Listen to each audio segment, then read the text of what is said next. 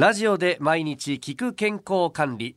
今週は東京都医師会会長の尾崎春夫さんをお迎えしまして東京における医療のあり方の実際や課題私たちとお医者さんとの関わり方を伺ってまいります。尾崎先生おはようございます。おはようございます。今日もよろしくお願いします。よろしくお願いします。さあ昨日はですね、えー喫煙と受動喫煙の現状そしてそのリスクタバコの害について伺ってきました。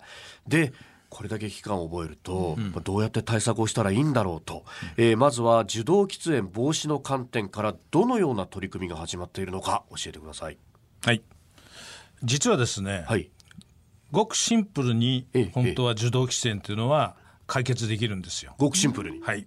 つまり人が集まる屋内はすべて原則全面禁煙にすれば、これは害を防げるわけですね。はい。ですから今日からここでは吸えませんとええ。出せば一番わかりやすいんですが、ええ。なかなかそうはいかないというのがはい。日本の現状でして、ええ。なかなか今まで進みませんでしたけども今回ようやく、はい。国の場合ははい。100平米という面積で一つ条件をつけて、はい。小さなところはなかなか難しいだろうということで、ええ。あのそこの辺を緩めたわけですね。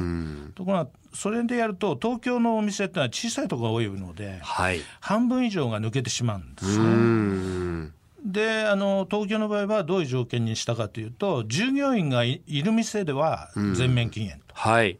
で従業員は取ってないところでは禁煙か喫煙か選べるということになってこれでいきますと84%の飲食店があのこの条例に該当しますので国の、えー決めたのよりはだいぶですね、あの飲食店のはい。そういう受動規制の害を防ぐ有効な条例になってるんだと思います。うん。まあこれね、えー受動喫煙。その飲食店とか人の集まるところはある程度こう手を打てていると、はい。であのーこの先は今度吸う人の方にどうアプローチするかっていうところになってくるわけですよね。当然あのそういう条例とかできて、はい。吸える場所が少なくなりますと、ええ。やはりそろそろやめようかなという方は増えます。ですからそうした人をいかにやめられる方向に、ええ。あのやっぱりちょっと言い方よくないんですが誘導していくかということが大事で、はい。それはやはり我々としては禁煙外来をですねさらに増やして充実させて、はい。しかも今保険でも大体、えー、3か月の治療で2万円ぐらいかかるんですけども、まあ、それを自治体にいろいろお頼みして、はい。えーそういう補助金を出してもらうとかですね。でなあの禁煙をなるべくしやすいような形にしていくと。はい。いうことが一つです。もう一つはえ企業の方にお願いして、はい。会社ぐるみでですねやはり禁煙を進めていくような企業をどんどん増やしていって私どもと一緒にそういった形であの禁煙に取り組んでいってもらうというあの運動もしていきたいと思っています。うん。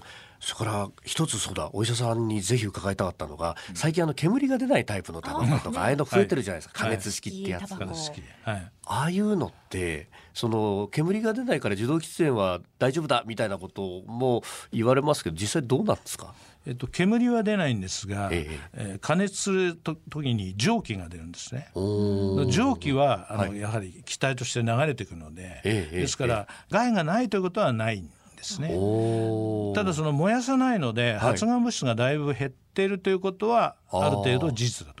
なるほど。ただし、はい。今度は加熱した分で蒸気として出たときにどれだけ別のですね化学物質とか有害物質が出るかどうかっていうのはまだ分かってないんですよ。あそうなんですか。ですから今加熱式が認められてるのは、はい。日本とイタリアだけなんですね。えそうなんですか？他そうなんです。です。で他の国は今のところ害がまだはっきりしないので、あの見守ってる状況なんですよ。ほで日本で90%今消費されてるんです加熱式は。あ全世界のうちの、はい。えそうなんですか？そうなんですよ。なんだなんか世界的にメジャーなんだとばっかり思ってたら。いや世界的にメジャーなのはないんですね。違うんですね。はあ。むしろ電子タバコってやつなんで、まあ、ちょっと加熱と違うんですけどまた。なるほどね、い、やーなんかいろいろ知らないことが 分かってまいりました、えー、東京都医師会会長尾崎春夫さんにお話を伺いました。先生明日もよろしくお願いします。よろしくお願いします。お願いします。